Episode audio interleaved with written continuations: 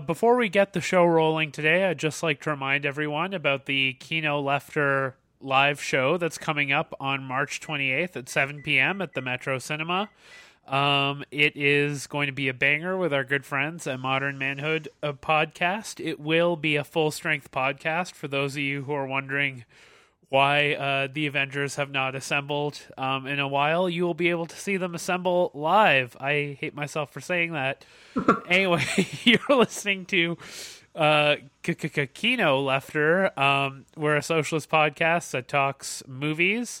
Uh, I'm Abdul. I'm Abdul at uh, Unban Me Jack, and I am Evan at McDonald Tweets.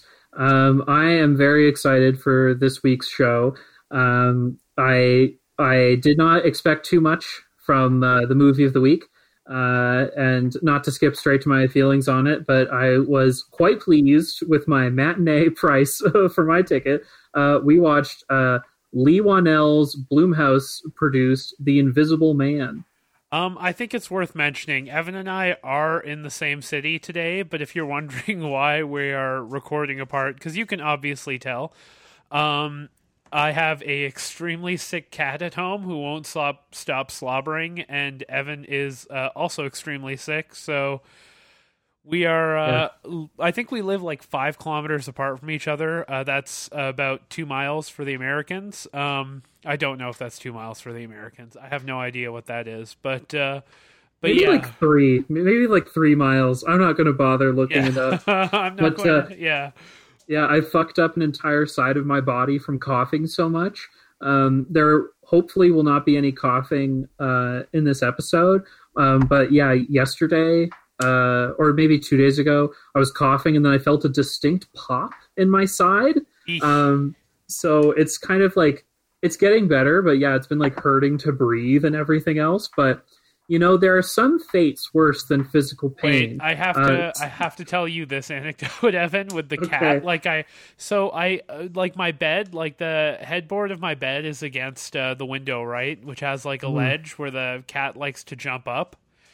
And yeah. I was awoken two days ago, like with like dripping on my face, and I like looked up and like because my cat won't stop hyper salivating. It was like a scene out of Alien, where I just like looked up and I saw the drool just coming down on me out of this like cat's open jaws. and that's beautiful. Uh, it was terrifying. It was disgusting. Like the entire house is all the floor is basically covered in like a film of drool and like we can't mop it up because it'll just get drooly again. Like we have to wait for the stomach bug to pass and wear slippers everywhere we go. Uh, yeah, it is vile. Um, much like toxic masculinity. there it is. Um, yeah, uh, Evan, you had a tangent before I rudely interrupted you. Oh no! Uh, so uh, sick kitties. Hashtag prayers up for Merlin.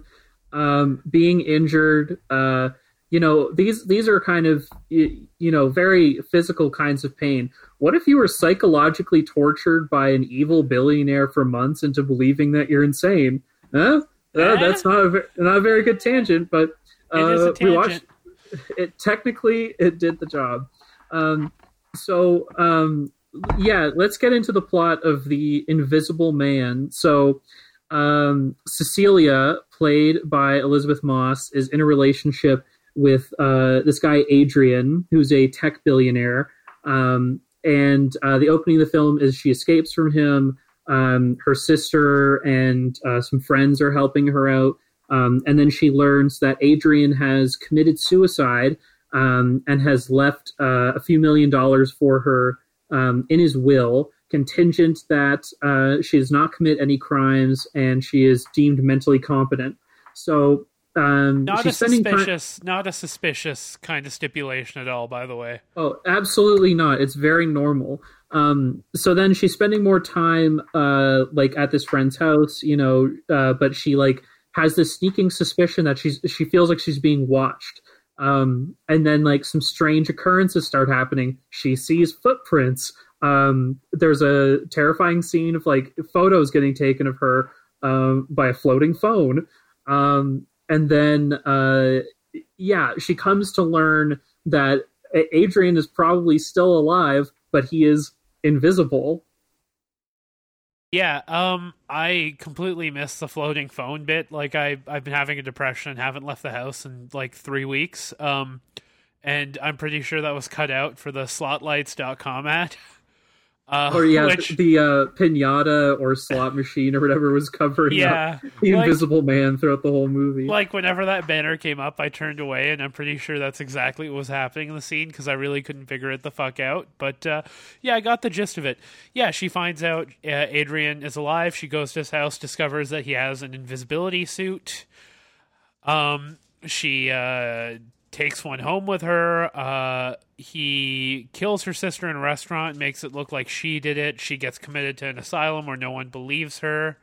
Uh, but then Adrian overplays her his hand, and she rips off the suit, and was a fantastic sequence of violence. Um, and discovers that no, it was in fact his brother, and the real Adrian was kept uh, kept hostage. But then she goes to Adrian's uh, mansion to have dinner with him and finds out he orchestrated this all along and uh, he is the person he was supposed to be. And um, yeah then she uh, she puts on the suit and murders him making his death look like a suicide. At this point it's public knowledge that the suit exists. So uh, i don't know what the speculation on what happens after the credits might be on that.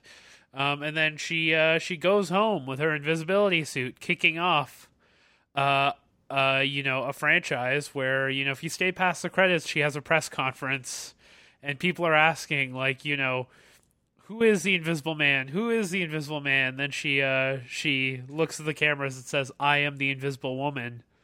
Um, yeah, yeah, that ha- yeah that happens, and then uh, Elisabeth Moss gets back to uh, her home, and then Nick Fury's uh, waiting for her, uh, and he's like, shit, I didn't see you. I guess you're the invisible woman and we need you for a team of Draculas and Frankensteins. The League um, of Extraordinary Gentlemen, if you will. Yeah. Um, the funny thing before before we get into this movie, um, so uh, Invisible Man, we watched it. It's a movie that came out. Um, but for some reason, Elizabeth Banks is directing a movie called The Invisible Woman, um, it's likely not like a sequel to this because she's also starring in it, but it's also coming out from Universal.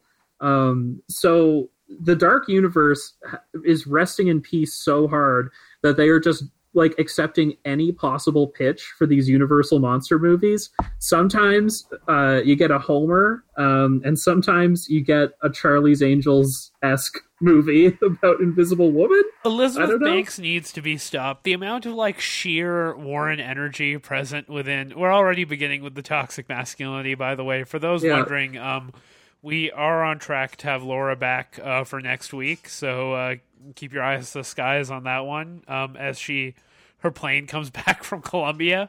Um, but yeah, like um, Elizabeth Banks needs to be stopped. Like the more I think about Charlie's Angels, the more it, it's like stands out as a one of the more memorable films we've done for the podcast, and for all the wrong reasons. Yeah, absolutely. Like um, it was, it was very, very bad. Uh, but that's because it wasn't directed by a man. Um, oh no. uh, so there's, I think it's worth. This film is is being hailed as like the the first like genuine Me Too horror film. I personally feel like that's a stretch. Um, yeah, I I don't know. So I I was thinking about this question because um, that's a way that a lot of the coverage has been uh, of this movie.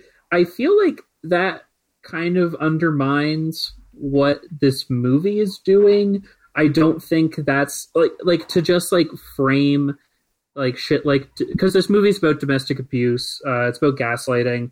Uh, it's about the control that men have over women.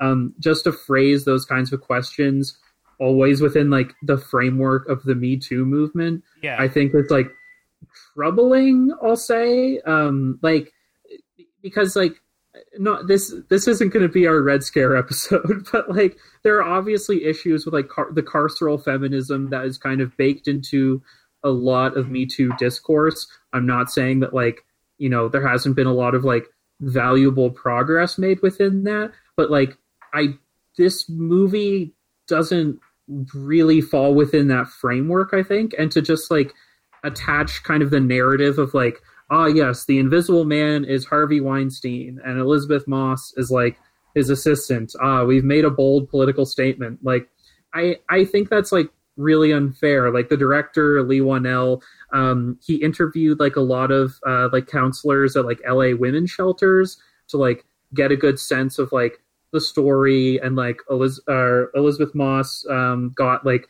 approval over her lines and like got to work on the script with him. So like I don't think this is just like a cash in or something on the Me Too movement. I think it's certainly timely um, and like of issues that people are talking about, but I, I don't think that framework is very fair. It also like completely denies the like you know history of like uh, women's horror cinema and stuff like that, right? Like it this the idea of like feminist horror films isn't new.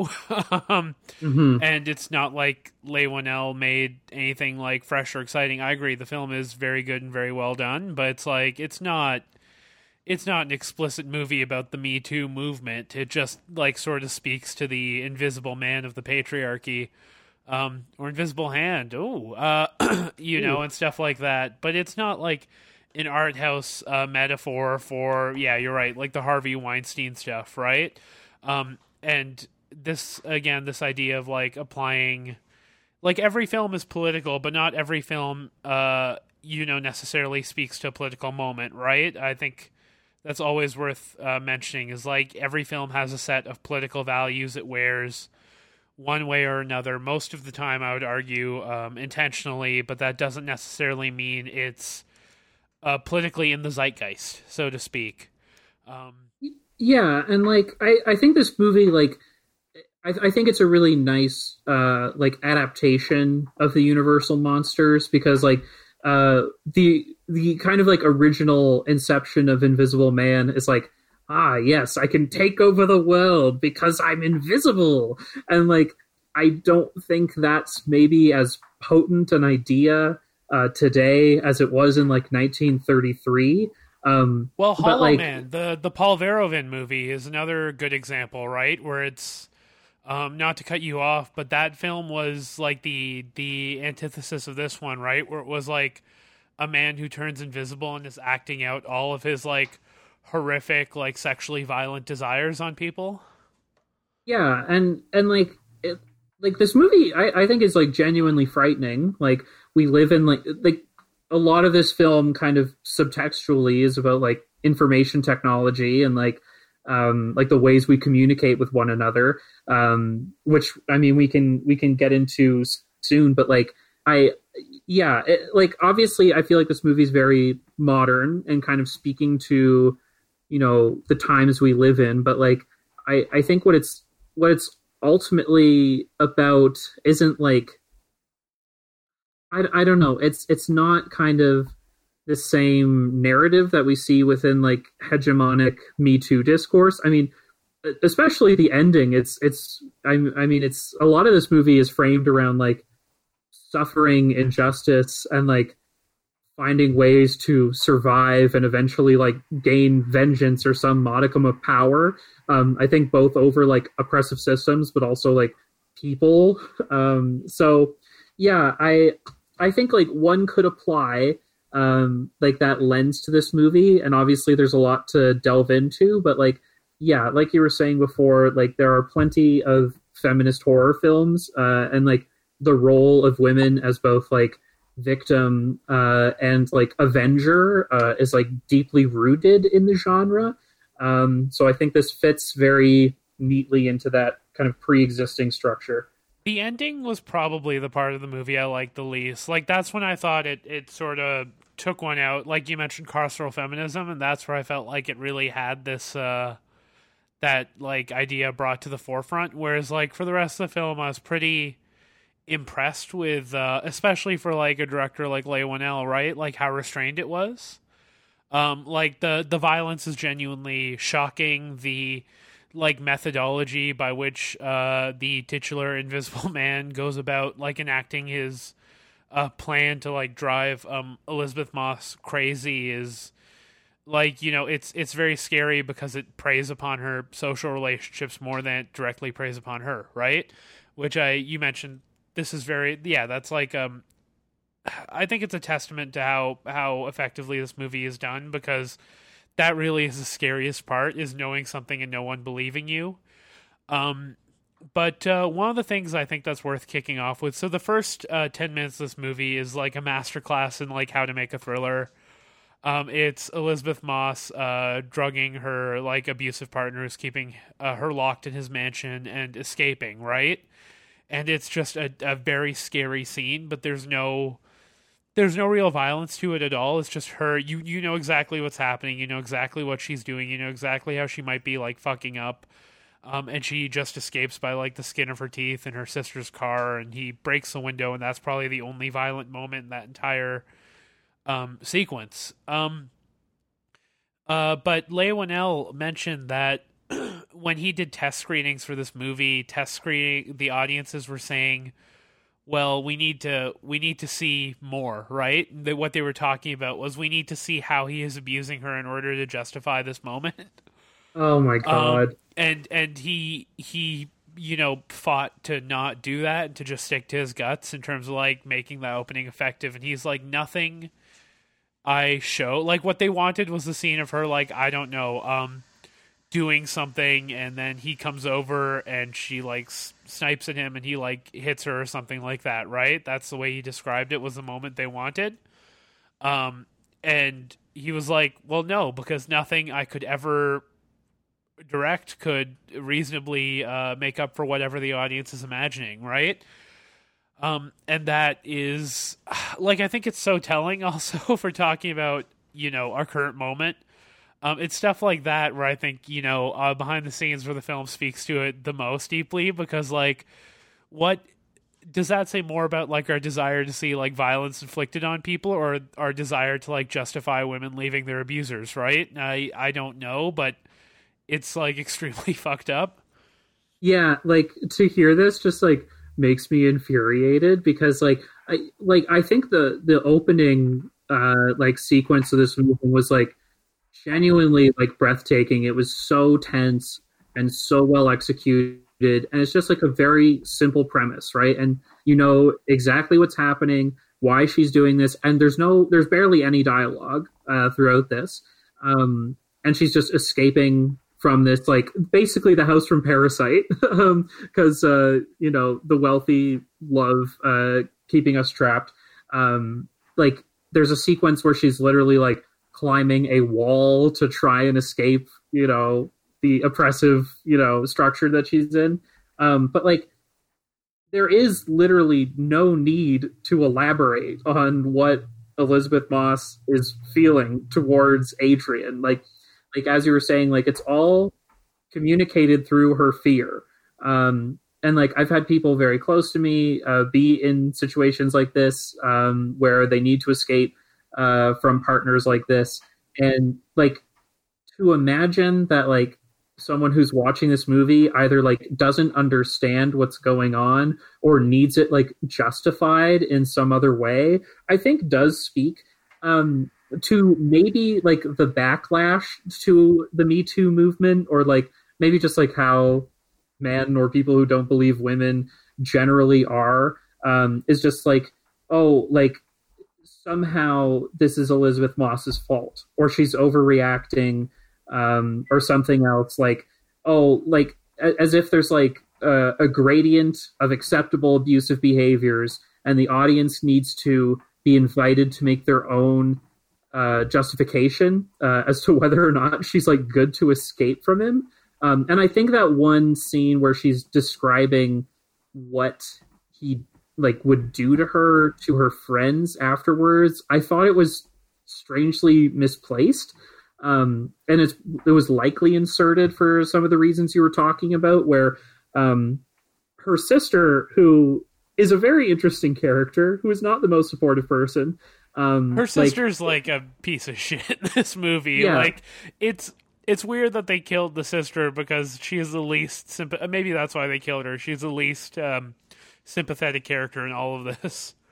Yeah, like it, it's interesting because like she was able to show up uh, to save Cecilia um, from Adrian, um, but then there's like this almost um, like like this almost voyeuristic feeling where she says, No, I want you to tell me what he did to you. right? Like I need to be let in on this secret, right? As if it's almost gossip. Um, and like I don't know if, and I, I think it may have been you know inserted for the audience, but like it this character is also on an interesting trajectory because like we would usually assume that like you know another like you know woman character would be like a staunch ally um, of like another woman who's experiencing this kind of abuse. Like I feel like we would experience kind of this stereotypical story where she gets like uncompromising love and support, especially from a family member. But she is easily turned away from Cecilia. Um, like she like you know may not believe what she's going through. Um, and we're we're gonna start talking about the gaslighting a little bit, but like Adrian sends her sister an email from uh, Cecilia's account saying that she doesn't want anything to do with her, and like she knows that she was in a relationship with this incredibly powerful tech CEO who's also a master of optics. That's like said from the beginning. Yeah, the um, master optician, which uh you know, like I really hope this film ignites um, a generation of kids to be as scared of eye doctors as they are of dentists. like but, that would uh, rule. but yeah, I, I thought it was interesting how like um, the movie doesn't just like accept this kind of simple politics of like you know like men are abusers or are more, more prone to not believing you. Because um, like one of the most supportive figures she has in her orbit like is a black man. And like who's also I, a cop by the way yeah who's also a cop? Um but like before i realized that he was a cop i was just like oh like this is good. The movie isn't really like commenting on it. It's like oh we can just have like this supportive figure in her life um, while her sister's being terrible uh, to her.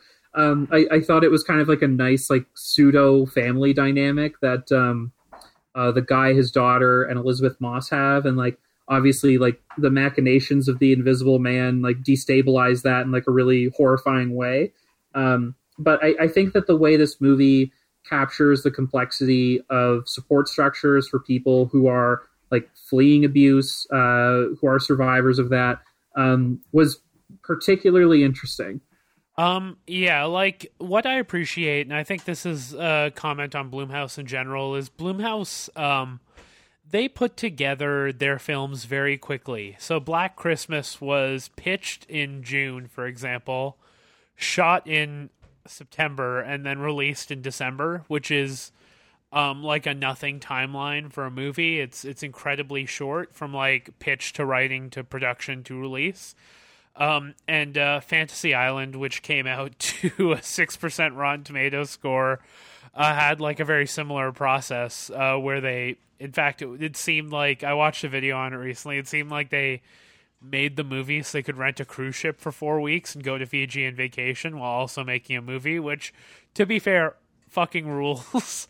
um, but I when it works, when it doesn't work, it really doesn't work. But when it works, it works really well because like this film felt like it it didn't second guess itself at any point aside from that one scene you mentioned. Like it felt like it was like a very natural writing process. It felt like it was put together very quickly, but like with enough time to with uh, without enough time to be like, hey, like, are we getting into the weeds in this? Are we to add in like an explicit Me Too metaphor, this and that, right? It it really works in the film's favor because I think it's and it is often disjointed. It, it can sometimes feel like it's three different movies.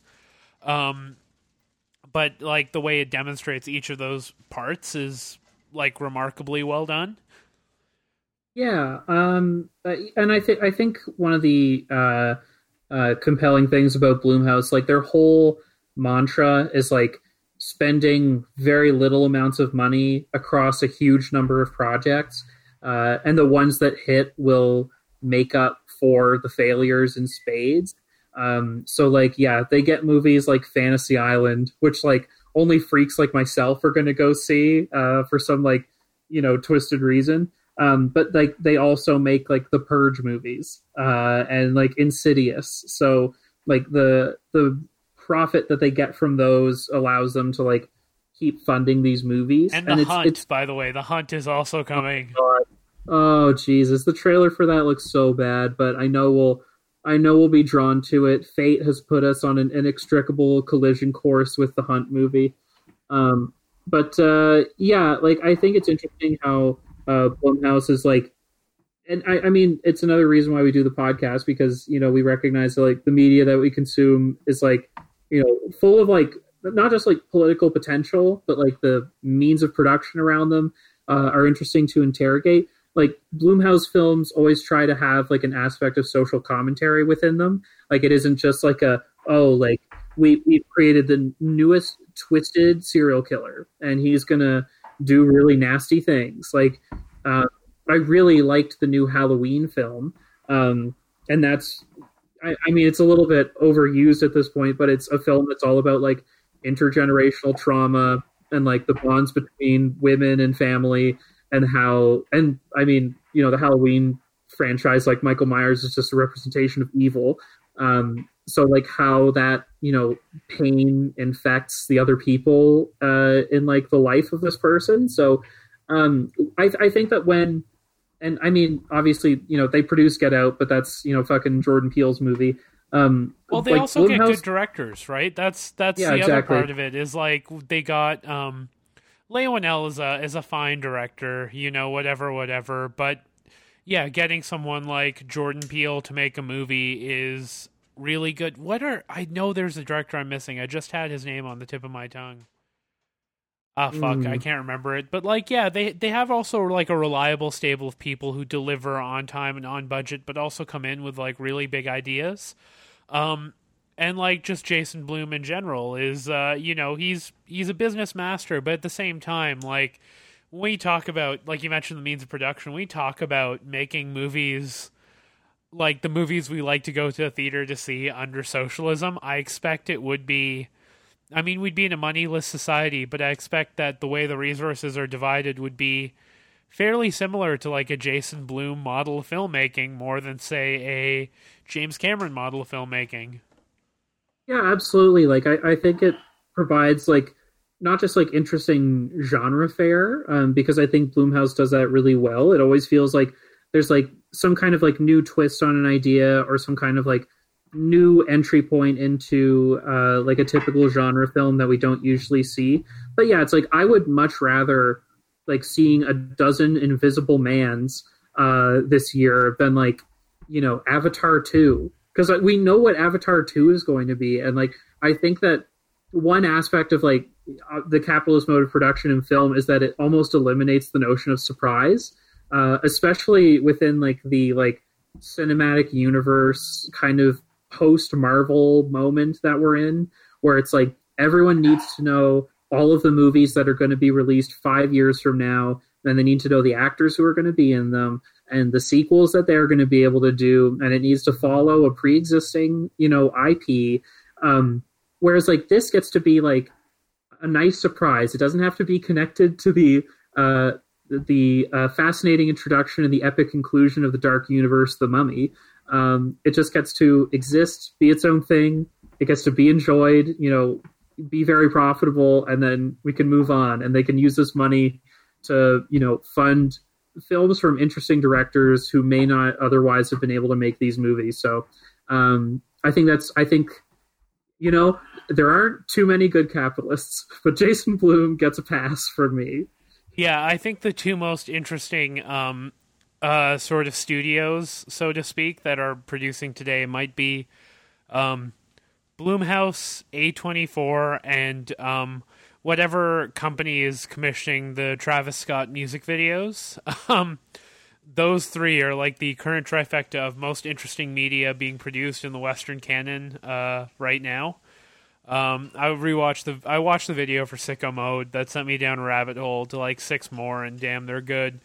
Um, it's, it's so phenomenal. One movie that we definitely missed from Blumhouse, uh, which I would strongly reconsider going back to watch, um, is the Octavia Spencer vehicle Ma.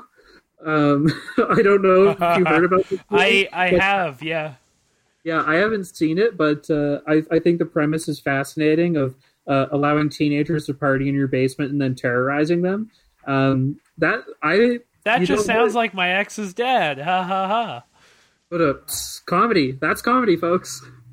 Uh, um, speaking of, uh, oh fuck, you gave me you gave me a setup for a sequitur, and then I couldn't. I forgot to take it. I don't remember what it was. Anyway, let's talk about abuse and gaslighting in this. Oh, speaking of sicko mode, uh, let's talk about the abuse and gaslighting in this movie.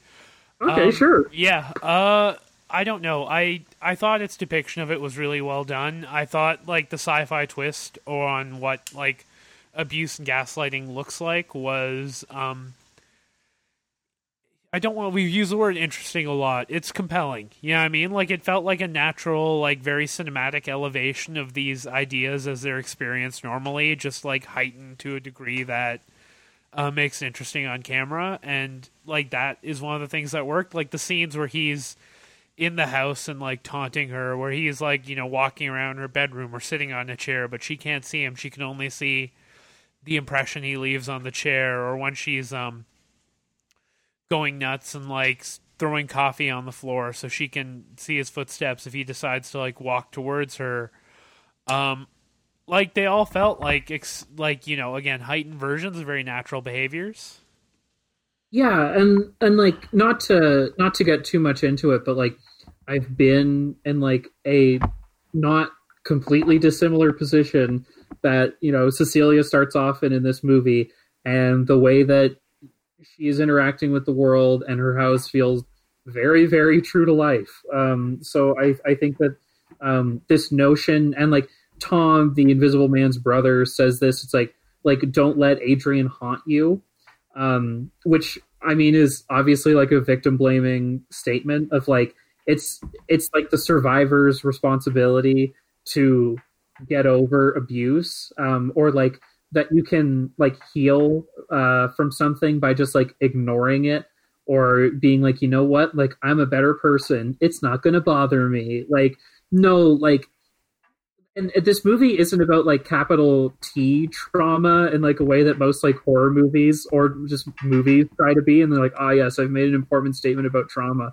But like this is like I think it's like a really brilliant execution of like what makes the premise of like the Invisible Man frightening uh, in the first place. Like, espe- like especially with the notion of like escaping an abuser, like the shit stays with you regardless of whether or not they have a suit that makes them invisible. Um, like these people get their power from trying to ruin your life and control the kind of person that you are.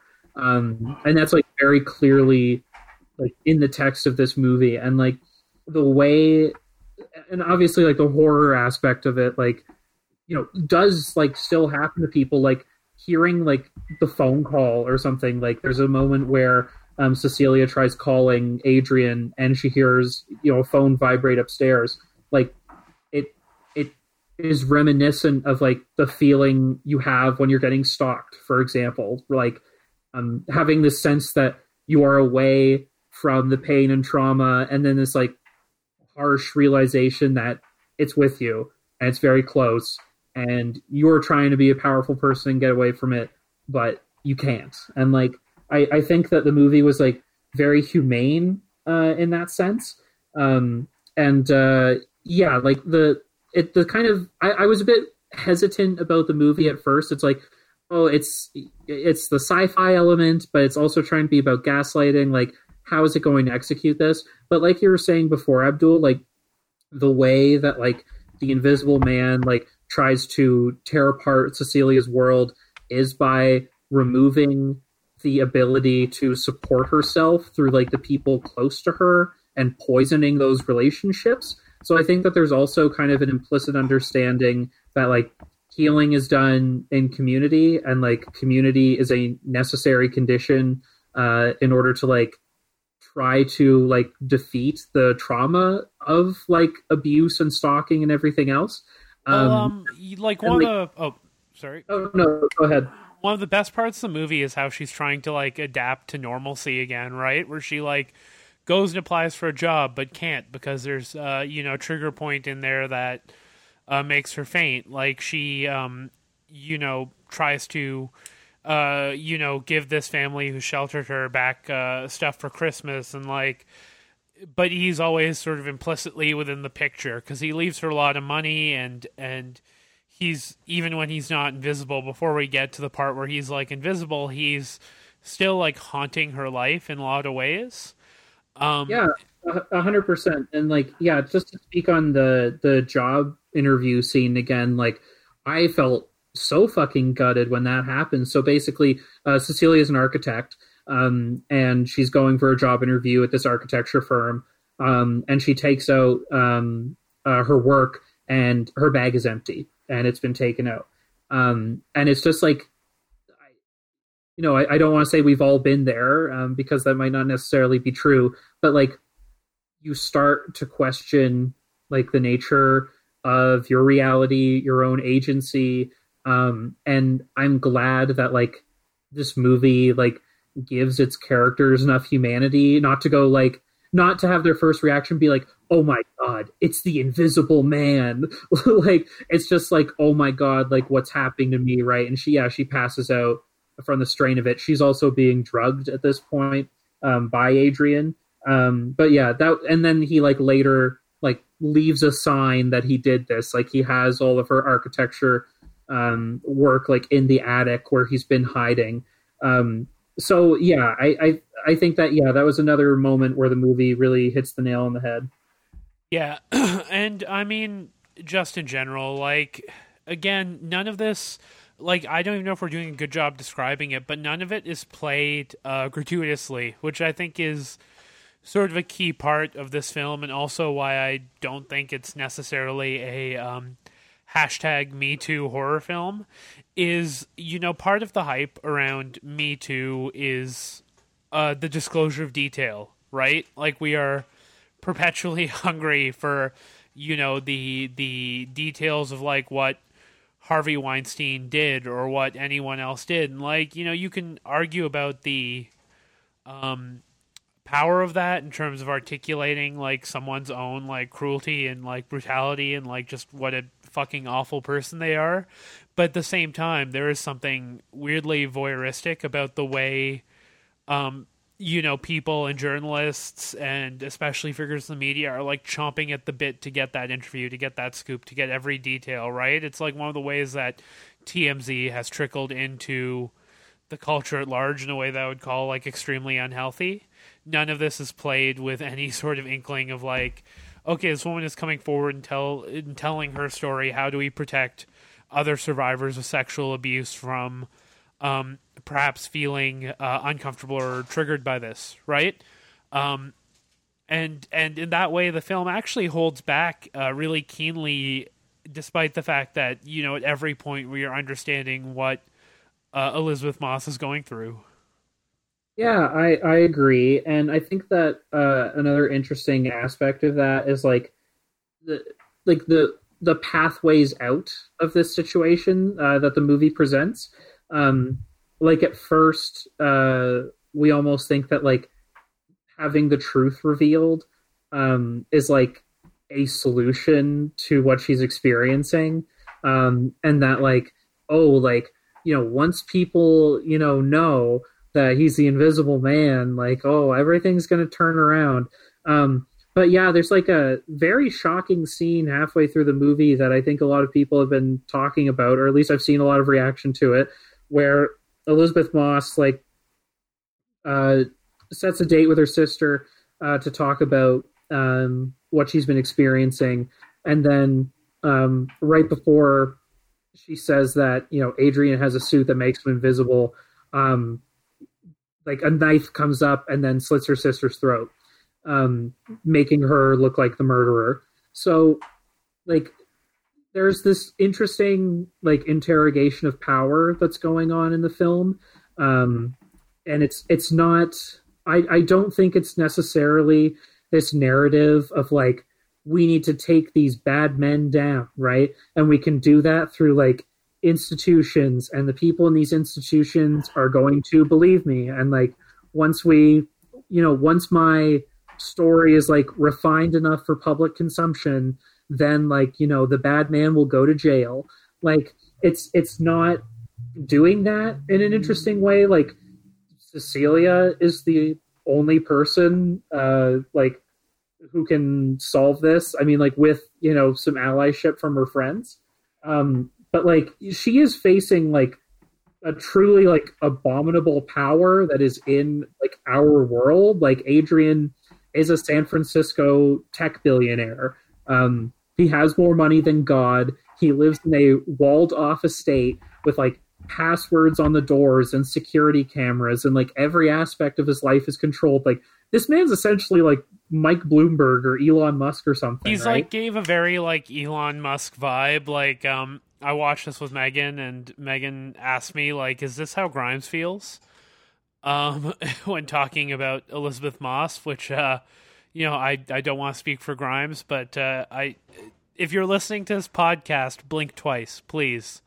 Oh Um, um, but yeah, like, and this is also where I think that the, again, like our our rush to find a political allegory rather than like you know, inherent uh, political questions or thought within our cinema, like, and the two are very different. You know, again, one is a statement of values, the other is or an inculcation of values, the other is is this uh, equivocating, you know, what's happening in the cinema, what's happening on the screen to what's happening in our everyday life. But this thing about um, this narrative about believing survivors that's uh, that came into the movie or is coming out of the movie in the form of like think pieces or whatever. I don't know. I'm not on Twitter. Thank God for this movie. Um, is frustrating because even on its face, like what is happening in the movie is unbelievable. You know, like a man made a suit that makes him invisible completely. Um, which like I guess you could stretch the metaphor to say that um oh, that's how unbelievable the idea of powerful men abusing women is, but it's not, right? It's it's just clearly not. It's a question of we know it happens. It's just how we choose to prosecute, which is the difference, or how we choose to deal with it, which is the difference. And like for a long time, we just haven't. Um, but yeah, like the the believing survivor stuff in this movie, it's it's a plot device more than it is a statement of of political value. Like more of it, like I I buy the gaslighting and abuse narrative because it's there and it works and it's present. And It says something, but the you know is she to be believed stuff is way more um just a yeah narrative hook because he's literally wearing a first of its kind invisible suit. Yeah, and like I, I think that especially um like Cecilia's institutionalization um and like the reasons why Adrian is pursuing this, uh I think like make it like a film like on its own merits that doesn't like because yeah I, I think to go back to one of my original thoughts was like to just say like ah this is like the me too invisible man movie like i think is just lazy. Like obviously it's informed by the you know the times we live in um but like it's it's a very like smart uh like look at like what powerful people can do when they think nobody's watching which is like again like it's capitalism it's the world we live in. Um like like the things that these people do out in the open are awful enough right? Um but like it, it i mean it's just like jeffrey epstein right? Like there's this almost like public condemnation of him of like the state going like ah yes jeffrey epstein you're gonna you know get a little slap on the wrist but you'll still be able to freely go to your office and all this other shit and keep abusing people. Um, um i'm like sorry evan i just need to break some news to you Sure. uh, this has nothing to do with what we're talking about. You're making a very good statement, but uh, Hideo. Hideo Kojima just posted to Instagram, um, and it's it's a photo of the protagonist from Death Stranding with a head crab on his head, and the caption is Death Stranding X Half Life. Um, with with the copyright of the Valve Corporation and all that stuff there, like it it looks like there's going to be a Half Life Death Stranding crossover.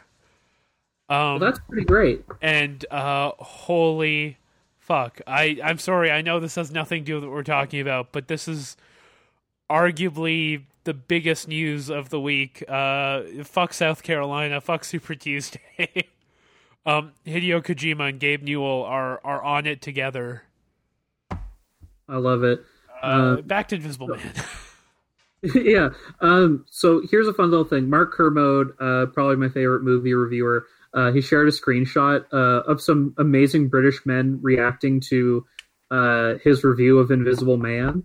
Um, so to be like a, a British right winger, like men's rights guy, uh, is like an incredible mindset on its own.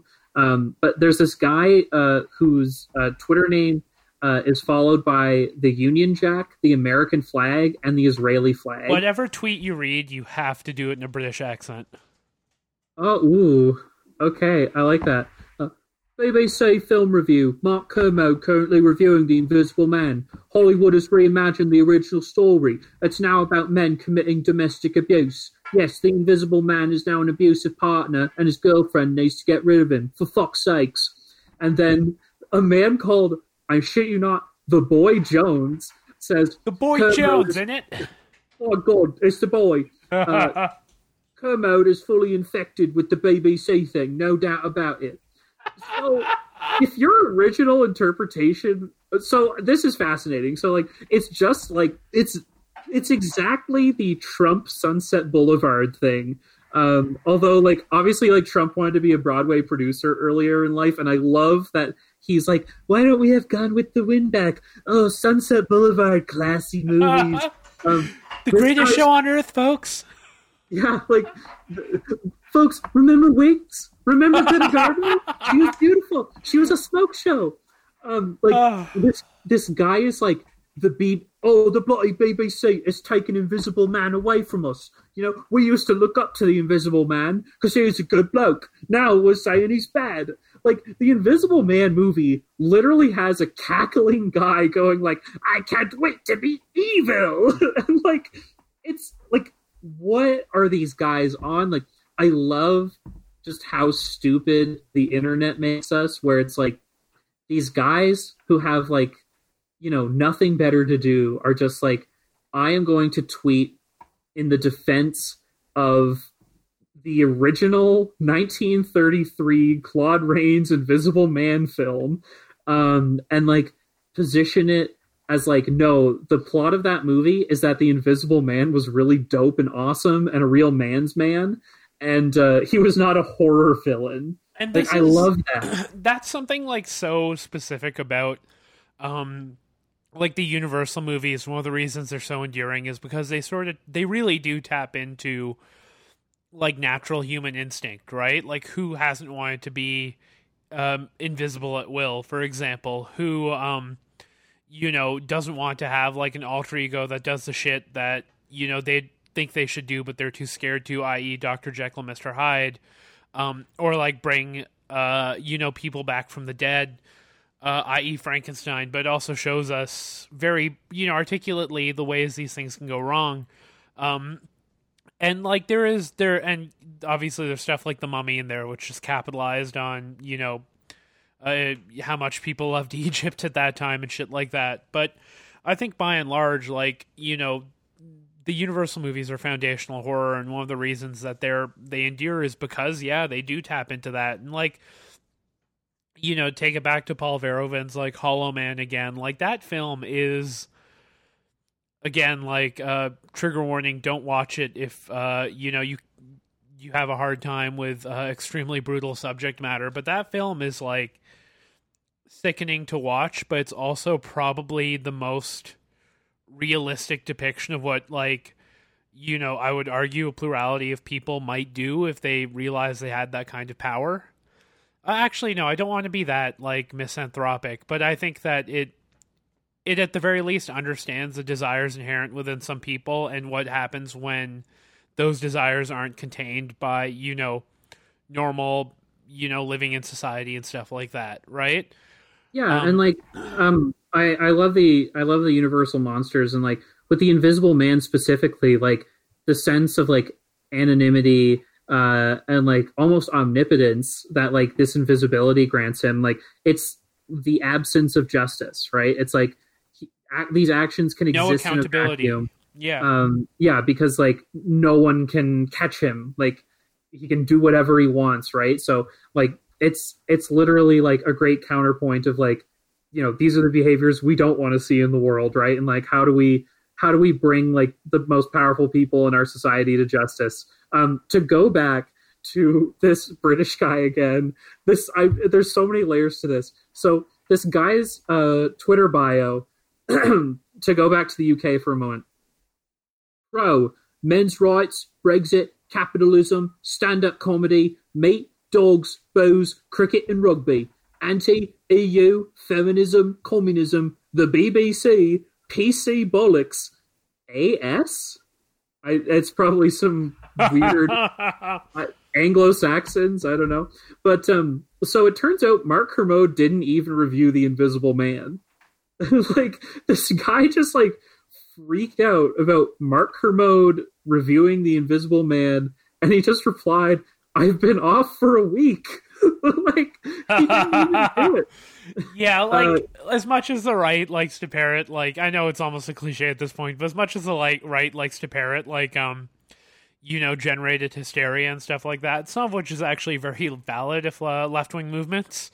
Um, it the reactionary right does it arguably all the time, you know, uh, taking small these like small things and blowing them uh, not just out of proportion, but to a point where they're completely made up.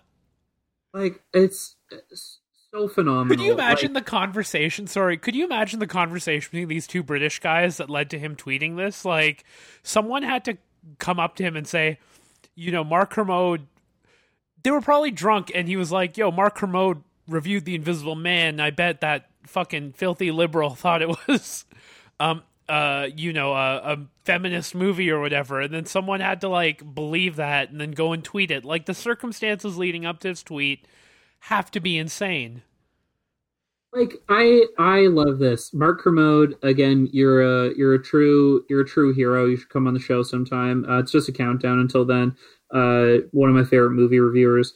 But like, yeah, like this I, I think it's like a like the way that people consume films today um, to get you know maybe a little bit outside the scope of the movie i think is like it's almost like 40% seeing the film like or maybe even less like i think the the text itself has perhaps the least amount of importance it has ever had uh, in media consumption and I, I don't think this is a very hot take or an original idea. It's probably someone else's, but like it's everything that happens afterwards. Like not just like the you know like media cycles that like require like hate clicks on everything, but like everyday people like love buying into this too. Like every movie has its place in the culture war.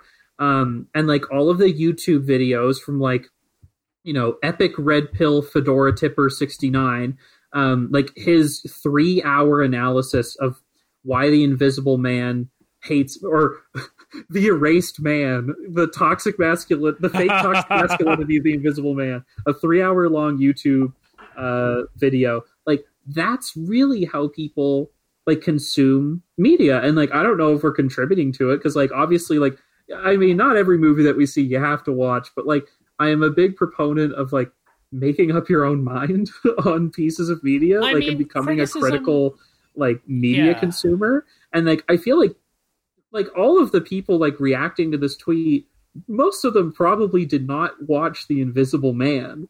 But it's just like you have to take sides on whether or not The Invisible Man is good. And like if you're like a brain dead, you know, Brexit, you know, sausage man, then like you just need to tweet about like oh man, I knew the Invisible Man growing up. He was a good bloke. like, what the fuck is happening? Um, yeah, and I mean, like, I, I don't think we're contributing to it because, like, academic or you know, just overall criticism of things, uh, good and bad, is you know a function of how we consume art. But the again, like this idea that everything has to be metaphor, right? I if anyone's interested, you can go to my website and read about this uh, last week. Um, but like you know, I was talking about J.J. Abrams and the Mystery Box. One of the things I I think the Mystery Box has done, which um, is like really damaging, is that a, a show can't be a show anymore. It can't be a show that has a set of values that we uh, that are you know reflected in modern society or reflect upon modern society that which by which we like consume things or whatever. Um, but no, everything has to be again an explicit metaphor for something in the zeitgeist, right? Like the good place is a metaphor for prison abolition. Oh no, it's it's a metaphor for the um, for the pratfalls of like carceral feminism. No, it's a metaphor for cancel culture, right? Um, uh, all these shows, uh, you know, Game of Thrones is really about American politics for these reasons, right? Westworld is about the 13th Amendment. It's like, no, no, none of these things were intentionally added in by the writers. Like a writer might have thought, wow, the slavery of people who um, are not observed as human but have the capacity to be human might be an interesting subject because that comes from our real fucking world and still like an issue in the you know in the present day let's write about it. But you know unless it's you know ava duvernay making something like um you know uh her series about the central park five it's not it doesn't need to be explicitly connected to something we interpret right? It's shifts the feelings shifts the emotions it generates empathy or a lack of empathy from uh you know towards a certain topic based on what we consume that doesn't mean it is necessarily a reflection or a metaphor or explicitly tied into that topic. And it's like it's like the ultimate um it's like the ultimate uh end game of something like the personal is political right? Where because i felt this way about this that must be the intention metaphor within the film. It's like no it, it obviously isn't. It just knows how to how to play into and how to parlay these subjects into an interesting or uninteresting narrative um, and that's sort of that's sort of it, right? Like that's sort of the the end of it all is like our media culture examines uh, scrutinizes things in real time and generates those narratives in real time. And then you know those narratives sort of become normalized in real time even though like you know the author probably did not intention it at all. The author probably had a set of themes and ideas that were you know politically inclined and then just sort of went with it. Um but there is no better example of this, Evan, than Armond White's review of Invisible Man, which I am now going to read. okay, I'm excited for this. Uh, time to take a, a big sip of water. Me too. Haha, see what I did there? Oh, man. The Invisible Man exposes the white male supremacy monster by Armond White. Okay. Elisabeth, first line Elisabeth Moss's latest victim portrayal is repugnant. He is not the victim here, screams Elisabeth Moss, heroine of Invisible Man. Uh, blah, blah, blah. The film's title now refers to the hidden threat of an unseen yet lethal patriarchy. But this movie doesn't fight against underrecognized male hegemony. It is very much part of contemporary Hollywood hegemony, imposing social justice trends on our culture. She's, okay, that okay. Yeah, yeah. She's imprisoned in his high tech Bay Area cliffside mansion, a sort of hashtag Me Too Rapunzel, unfurling a long list of grievances. Okay, short... I'm, I'm, sorry. I'm sorry. Armond White just said Me Too Rapunzel. That is maybe a historic new low for both this show, my brain, and Armond White at the same time. Kudos, my good man. I love it. He says, in short, this uh, new The Invisible Man is no fun. yeah, it wasn't fun. It was horrifying. I thought it was fun at parts. Like the the action sequences were genuinely pleasurable to watch. Right? Yeah, it, it, I I enjoyed watching the movie, but like I I like was he expecting Guardians of the Galaxy? Like I I don't know. Um, uh, how could it be when we're subjected to more whining and whimpering from Moss? First scene making her pre-planned oh, escape, borrowed from Julia Roberts sleeping with the enemy. Moss negates the film's fairy tale bad romance aspects through her usual impertinence. She has made a career out of seeming to have never had a happy day in her life. This miserable outlook defines every Moss role from TV's Mad Men to The Handmaid's Tale. Um, Holy shit! So Armond White is saying that he wish Elisabeth Moss would smile more. Yeah, basically. I mean, like, I think there is um, to give Armond White some credit that he doesn't deserve. There is like a valid question of Elisabeth Moss taking on roles of like um, oppressed or imprisoned women, and also being a extremely high-ranking Scientologist. Like I don't think we should interrogate that too deeply on the show because it's been interrogated to death in the discourse. But there is something like keenly at odds with her career and her personal life, and like I think it is worth divesting the two because she is literally an agent of a organization that imprisons and like horrifically uh, abuses people. Um, but I don't. Armond White does not mention that at all. Um, as the standard bearers for anti entertainment, Moss and Leigh Whannell promote the perverse trend in which silly actresses think that empowerment justifies everything. They corrupt what was originally H.G. Wells' study of egotism turned to madness. It's now a lesson in misandry, a woman's justice broadside, with a particularly topical target to be named later. Um, yeah, Blumhouse is unashamed of exploiting political fears and trashy genre vehicles. That's horror films in total, my dude. Like, I don't know what else to tell you. Like, that is um, just a cinema of horror. Instead of probing social anxieties, as horror filmmakers from George Romero to Larry Cohen has done, Blumhouse aims its message at fellow travelers. I do. You, can you decode that statement for me, Evan? Um, I am not able to. Uh, we've got our top scientists working on it. Um, I'm basically in the Apollo control room, and they're all just looking back at me, shrugging their shoulders.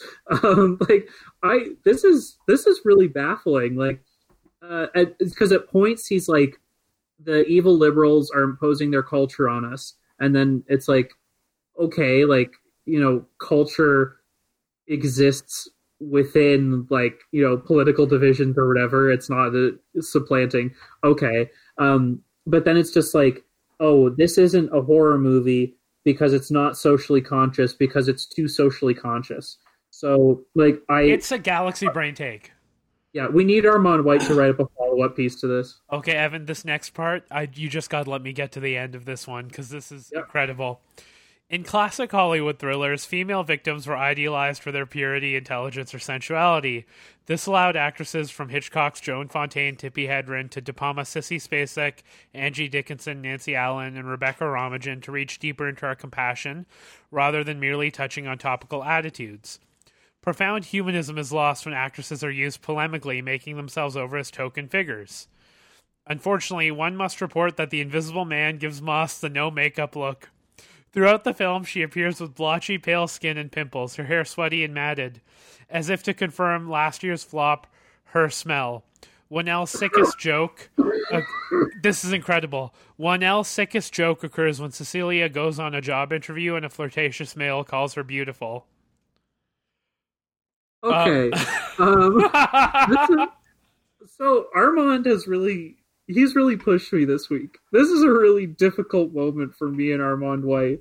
Um, like this is like abominable. Like this is nuts. Like so, first of all, her smell is a fantastic film. It was really um, good. And and like just to have this like kind of like Trumpian like it was a flop, honey. No one liked it. It's like fuck you, Armond. Where's your movie? Um, but like you and like yeah, like of course, like of course he contradicts himself between sentences. He's like, ah, old movies used to tokenize women based on being hot or being virgins, but Elisabeth Moss is tokenized in this movie, so it's bad. Um, um, which she's clearly not. Like she's given a fairly complicated character. Um, so just to like, oh my god, like I I will. I, fascinated by Armond's brain. I will say that for the last since we watched Mad Men together, Megan and I have been having a discourse about whether or not Elisabeth Moss is hot. Um, I will say there is some there is a, a conversation being generated out of that, but it has nothing to do with her treatment in the film. It just has to do with like looking at you know hot photos for online, being like, is she hot or is she not hot? Um, uh, by the way, for the record, I'm firmly in the Elisabeth Moss is hot camp. Um, Thank for... you for clarifying your position. Again, we this is a, another toxic masculinity episode. Um, uh, this disgust continues in the okay. Is there an undercurrent of hostility in Moss's co-sponsored degradation? Uh, scenes where she is stalked by mad genius Adrian require her to pantomime hands-free brutalization. Sympathy turns to disgust. This disgust continues the formulaic scenes of Cecilia's protectors, a useless black police detective, statuesque Aldis Hodge, and his college-bound daughter, who are also inevitably brutalized. Um, that these stereotypes of Blumhouse pity become punching bags also suggests some secret antipathy. In this politicized version of the Invisible Man, the revenge motive respects no bounds. One is grateful that Cecilia's unwanted pregnancy is not carried to the obvious conclusion. By the end, Cecilia's uh, distrust and Frosty support total condemnation. The invisible male is the phantom male is every male. Oh, oh, okay, so obviously he's getting a lot about the movie wrong, but like, so yeah, to touch on like the unwanted pregnancy aspect of this movie, like, it's not clear like if she has an abortion or chooses to have the child. Like, that is not something that the movie delves into. It's like, probably the most open-ended part of the movie.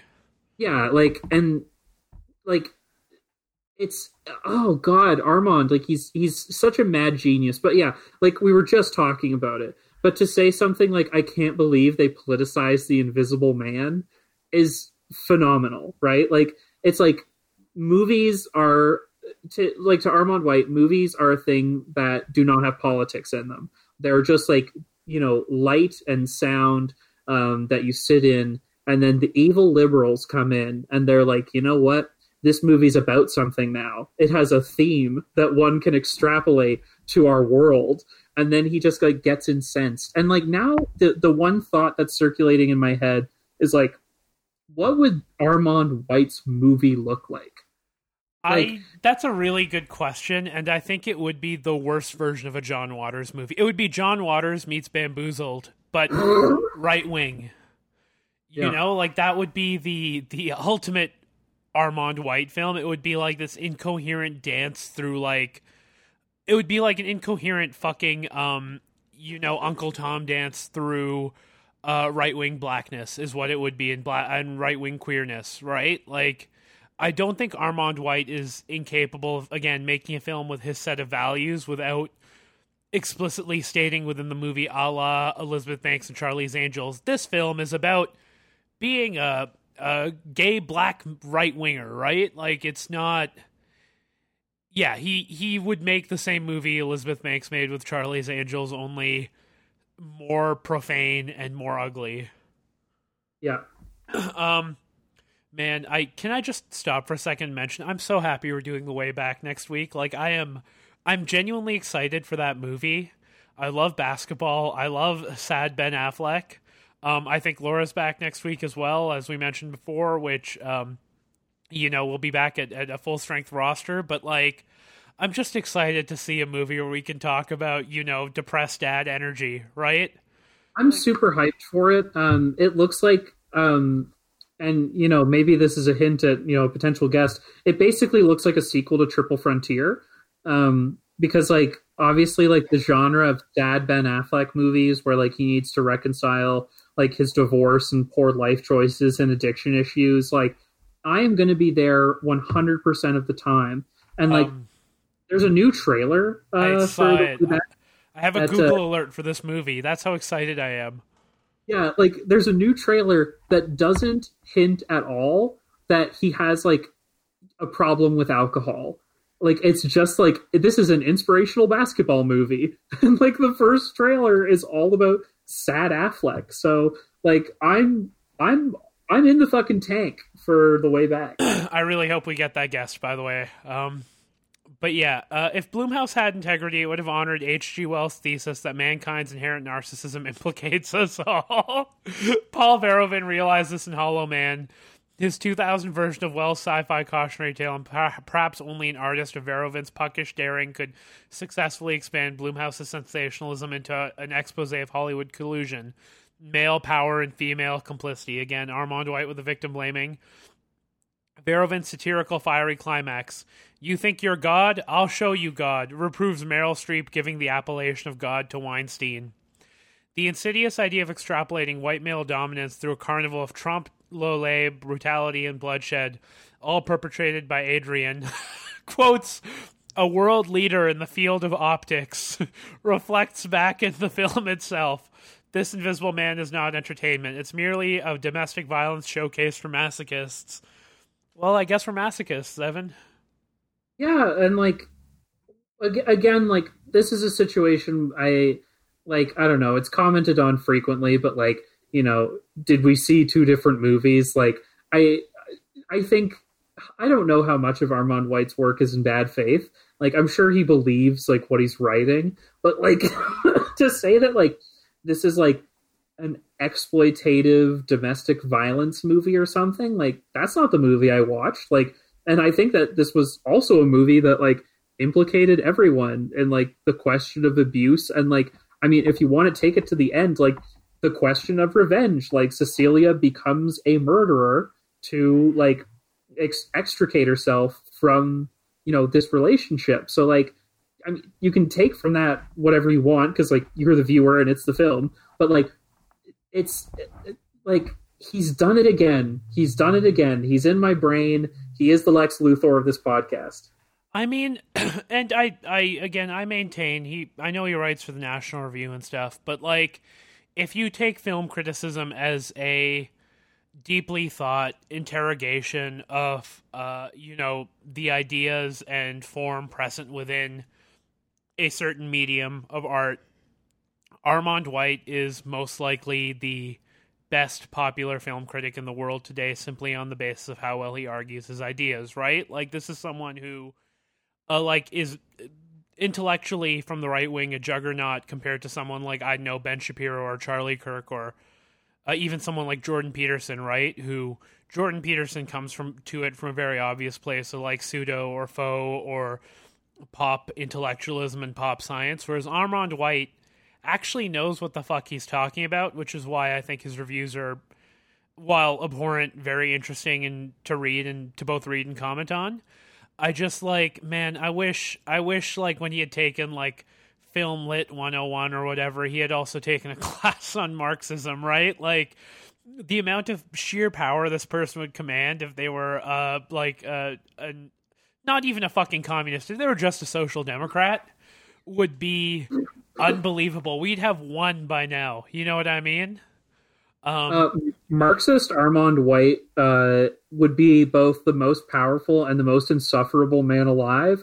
Uh, I'm imagining him powering up Dragon Ball Z esque uh, to like write a scathing review uh, of like Fast and Furious Nine. I love to see it.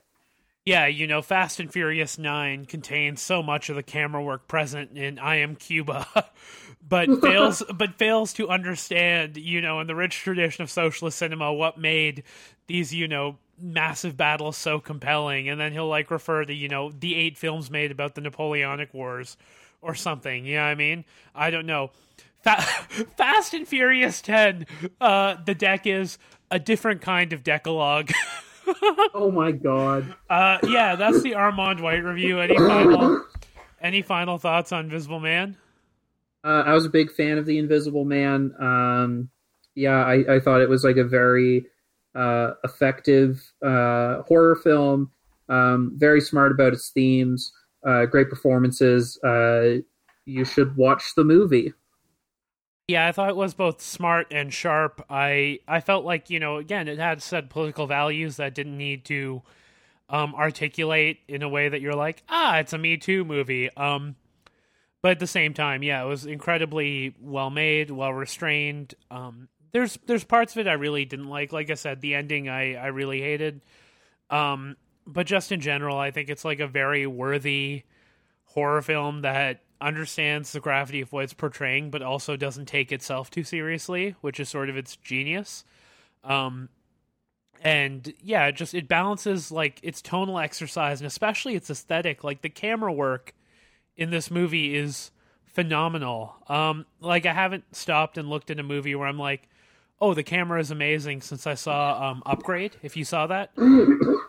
I didn't see it. No. Yeah, but it's the same director.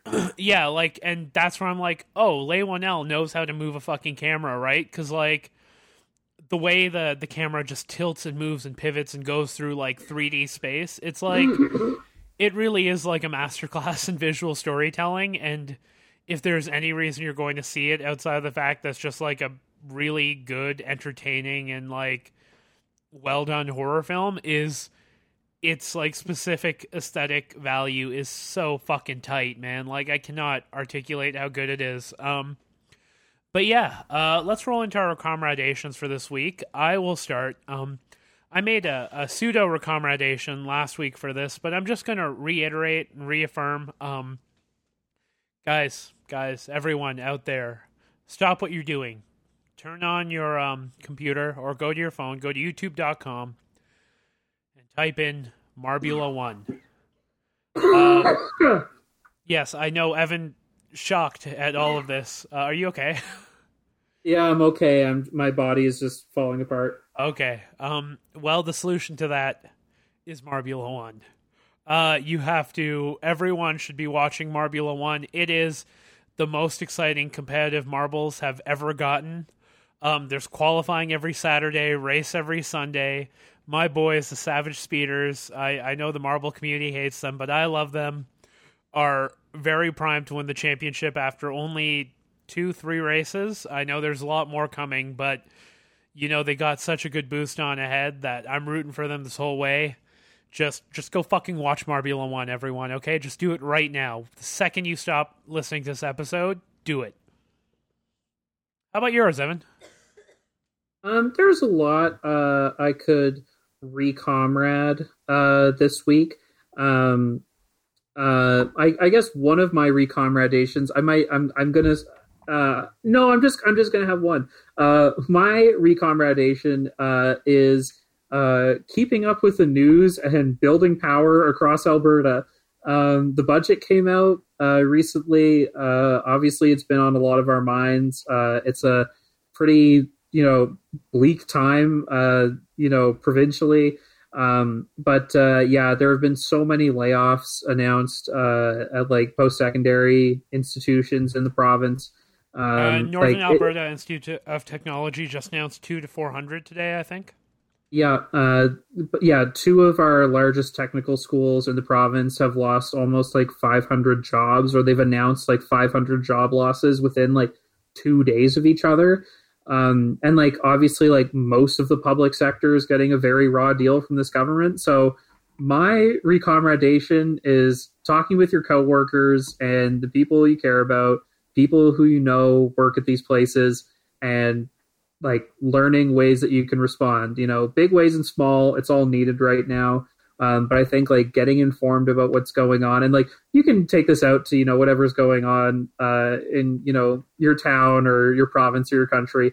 Um, but I think like a lot of this has been top of mind for me right now. Um, so you know, get organizing. That's that's my recomradation. I've, like I mentioned, like I've been having a depression. I've been sort of housebound for the last three weeks. Like I have no desire to exit my apartment unless there's something I actually have to do.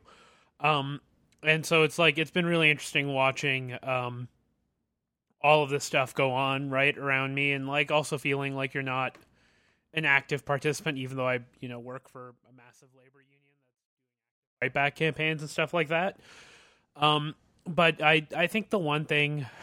Uh, you know someone who's who's been fairly divested from organizing for the last couple of months because of you know mental health issues is that that it has given me the clarity of is like I think it's time to to start talking to people in your circle that marching um isn't going to cut it anymore right like I think that that yeah. is something that the left and I mean the left from everyone from like centrists who hate the Alberta government to actual leftists to quote unquote, you know, progressives or whatever, anyone who is trying to take on like far right reactionary institutional power in any meaningful way just needs to understand is that marching is no longer a viable option. It just doesn't work. It's it's at this point it's just a bleak loss and like think of joyous expressions of solidarity, right? Think about having like cookouts for your neighbors, your friends, your coworkers, people you know will be affected uh, use those to talk about issues, but also show that people are loved in their community. Like,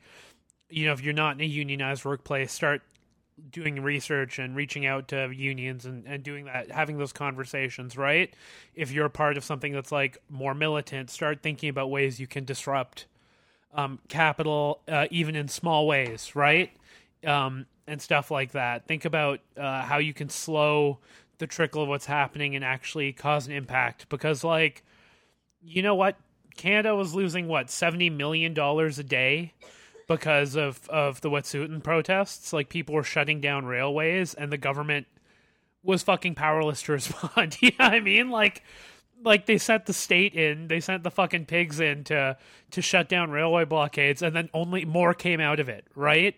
Then the government actually had to negotiate with a with a you know a nation that they've historically, even though they were told to by the Supreme Court that they you know should be negotiating with in terms of land use and acknowledgement of unceded territory, the government just avoided that. Now you're seeing that, oh, there's a negotiation happening and there might be a proposal on the table. And that 100% came not because people were marching. Like the solidarity, solidarity marches were great. You know, I'm very happy they happened, but it wasn't the solidarity marches that did it. It was people sitting on train tracks with, you know, large pieces of wood and metal and like barricades and saying, we're not letting your oil, your grain, your goods, your money move through this land until our demands are met. And I think that's a lesson that like everyone can and should take from what happened in the last couple of weeks is that like marching is not a solution. In fact, it's in a way it's like a functional um, method by which capitalism, you know, creates a release valve for us to feel like we've done something, right? Posting is not a solution. Um, it actually involves like some sort of praxis, some sort of tangible political action. You can't do that alone. Um, yeah, I I 100% agree. Um, and uh, yeah, I think like to I, I yeah I agree with what you're saying, and like especially like even thinking not just thinking about like the ways we can win or what victory would even look like in contexts like this. Yeah, I I think like refocusing on like the care work we can do for each other is going to be critical um, because like it's it sucks already. It's gonna suck more, um, and like the like I moving beyond promises of like you know somehow like affecting the status quo. Like it could take a long time until that happens. So like reevaluating how we're like you know relating to one another and like the kinds of things we do for each other. Like I think like if you can do that and like even small ways, like with the people who are in your own circle, I think we can build up to you know that great like Sanders campaign line of like fighting for someone you don't know, right? Like it's we can get there. A lot of people are there. Um, but like, yeah, we gotta we gotta take care of each other, and we gotta we gotta figure this shit out, and you know, build power outside of the systems that they want to be at, that they want us to be in, and feel powerless in. And uh, yeah, if you're looking for an online community, you can find, uh, you know, if you live in rural anywhere, or if you're just, you know, again, like me, housebound, um, well, hop on to the Kino Lefter Discord and reach out to the people there. We have a, a really great and wonderful community we've built. As always, the link will be in the show notes. And um, they're now doing, I think, every two weeks, they're now doing watch parties where everyone gets on a voice chat and syncs up a movie uh, together. So before it was Parasite. Um, this weekend it was uh, Uncut Gems. I'm curious to see. I think the next one is going to be um, Color Out of Space. So uh, cool. yeah, it's it's awesome, and like that wasn't you know pushed by us. That was just you know a couple of people in the chat being like, "Let's have fucking Kino movie nights, right?" And that absolutely fucking rules. Like makes me really happy that that's happening. Um, yeah, so yeah, hop on the Discord. It's it's a really fantastic community of, of really wonderful people. Um, and uh, yeah, you can also find the show on Twitter at Kino Lefter and follow uh, to that to see you know, hot takes, uh, whatever Evan's retweeting from the account these days and stuff like that. But um, yeah, help uh, help boost the uh, the Kino's social media output so we can become an unstoppable force that can challenge armond White. Yeah, and you, you can follow our social media, and uh, there are ways to contact Abdul and tell you tell him that you uh, like his work. Uh, I, I think we should we've been pushing your your writing abdulymalek.com much appreciated. Um, yeah um, uh, other things you can do for the show. Uh, you can give us a five star review on itunes or whatever pod service you use but itunes is a good one. Uh, and you know i'll read your reviews on the air. Um, you can also go to patreon.com forward slash kino lefter where if you start giving us $3 a month you get primo lefter primo lefter is our weekly premium show. Uh, so if you want two episodes a week from us, uh, it's a very good deal. Um, some some recent episodes on there. We got Space Jam, we got The Circle, and coming up this week, we are going to be talking about the first few episodes of my new obsession, Love Is Blind. So if you want to get on the Love Is Blind uh, train, now is the time. We are choo choo. The Patreon train is in the station. Uh, your ticket is only three dollars. Yep, and uh, yeah, just in general, thank you for listening to the show. We love you. We will see you next week with The Way Back. Um, hopefully at full strength, maybe with a plus one. Wink, wink, nudge, nudge, hint, hint. Um, Maybe. And uh, yeah, hope you all have a great week and uh, looking forward to the way back. Really looking forward to the way back. Thanks for listening. Bye. Kino Lefter is part of a loose affiliation of left wing podcasts hosted by the bilingual journalism collective Ricochet. This network includes News You Can Use, Well Reds, Out of Left Field, Radio Free Winnipeg, 49th Parahell, and more. Support Canadian podcasting, support Canadian media, and support Ricochet at ricochet.media. Great podcast. Check them out.